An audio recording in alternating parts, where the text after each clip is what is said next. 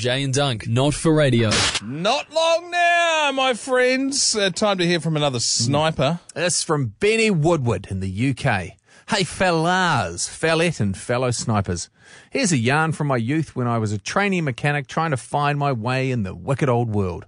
I was a 17 year old apprentice, a clamp, following the recent nickname section. That's clamp's basically good for fuck all, just holding things together. Uh, for a local haulage firm in South Wales, UK. My duties ranged from pressure washing dirty trucks to, to, to tarring, tarring the boss's roof on his house extension. Just I- fucking I- unrelated, eh? Yeah, I love that. Yeah. I love hearing those stories. Congratulations, mate. Uh, you've got to roll as an apprentice now. This is how I have my coffee and go and make me a fucking sandwich. How's that going to ten thirty-five after that coffee, I'll be needing my ass wiped. Yep. The general shit a clamp gets to do as we are useless at anything else. One day I got a promotion and was allowed to help with a brake test on a triaxle curtain side trailer. This involved rolling the trailer down a slope in the yard behind a truck, an MAN TGA for those who are into trucks, and applying brakes when told uh, while another mechanic walked underneath the trailer checking the end. Um, why would you fucking hop under a trailer and let somebody roll it over the top of you? Anyway. And applying the brakes when told while another mechanic walked underneath the trailer checking the individual brakes were working. All associated airlines were fine. Unless they're in a pit, might I point out, unless they're in a pit. I got to walk crouched, no, no, not a pit. I got to walk crouched over under the trailer and be shown what to look for, etc. One of the last tests was to switch the truck off without the handbrake on to ensure the trailer's emergency brake system works. It auto applies the brakes to stop any runaways. That worked a treat, and we decided to break for lunch. After lunch, the lead mechanic, we call him John, is guess what? That's, his, his fucking fucking name. Told me to hop on the back of the truck and disconnect the airline to check the release of the brakes. I pull the line out, which violently flies out of my hands, and the truck starts rolling forward down the slope with no one in the cab. John had forgotten to put the truck's handbrake on before lunch. The truck is now rolling down the slope with no cunt in the cab and me standing on the back with the truck cab on one side of me and the trailer on the other. I'm surfing this fucking thing and my asshole is starting to chew its way through my overalls.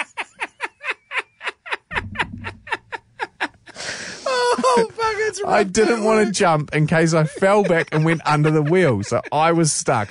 John is screaming at me to put the airline back on, but every time I try, the trailer's emergency brake system tried to engage, blows the line back out of my hand before I can latch it into place as the air pressure is about 120 psi 8 bar. This is such a shambles. The truck eventually came to a stop when it used the garage wall as a brake and took out almost half the fucking building.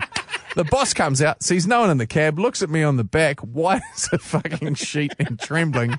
Then at John, who was bent double and wheezing after running 20 metres down the slope after the truck.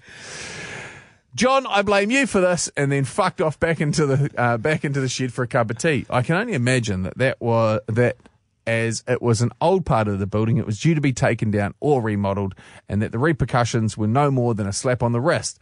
I didn't work there long enough after that incident to find out, as this incident, along with a few others, made me realise that being a mechanic was absolutely not for me, and I took up a much safer role behind a desk in an office. Anywho, cheers, fellas. Love the podcast. May they never end. oh, With a chat like that, they just can't. And we've got many, many more. Yeah, surfing the drawbar is just one of the most terrifying things. My old boy used to, growing up on a farm, we would have silage. So uh, nowadays they have like a silage feeder. So you fill up a big tr- uh, a big trailer, high wall trailer, and it's got a, f- a chute that goes out the side it basically augers out the silage, which is cut, cut grass. For those that don't know, fermented under a plastic sheet. Fires it out the side. You can do it pretty pretty solo. Back in the day, when I was old enough to hold the steering wheel, I wouldn't have been at school, so I would have been under five. So I'm driving this massive fucking tractor, can't touch the brakes, the hand throttle's driving it, and the old boy would point me in a direction towards a strainer post, the biggest post in a fence line, and go, go for that. And then when we get close, he would scurry back across this slippery fucking greasy ass drawbar with a 30 ton trailer on my, I don't know how heavy it was. It was massive, massive big steel trailer, tractor trailer. It was a flat deck with a big pile of silage on it. And he'd just be on there pitchforking it off. and then when it would get too close to the fence. And so every now and again I'd be like, "Ah, I can't turn this thing around. And he'd be just into his work. So I'd fucking boof straight through the fence.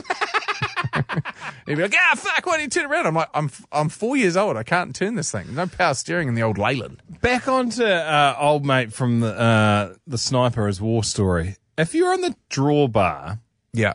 and it's a runaway truck and you smash into a building, you're You going to get- be eating shit like Wiley Coyote and Into the back window of the truck. Yeah. You would be.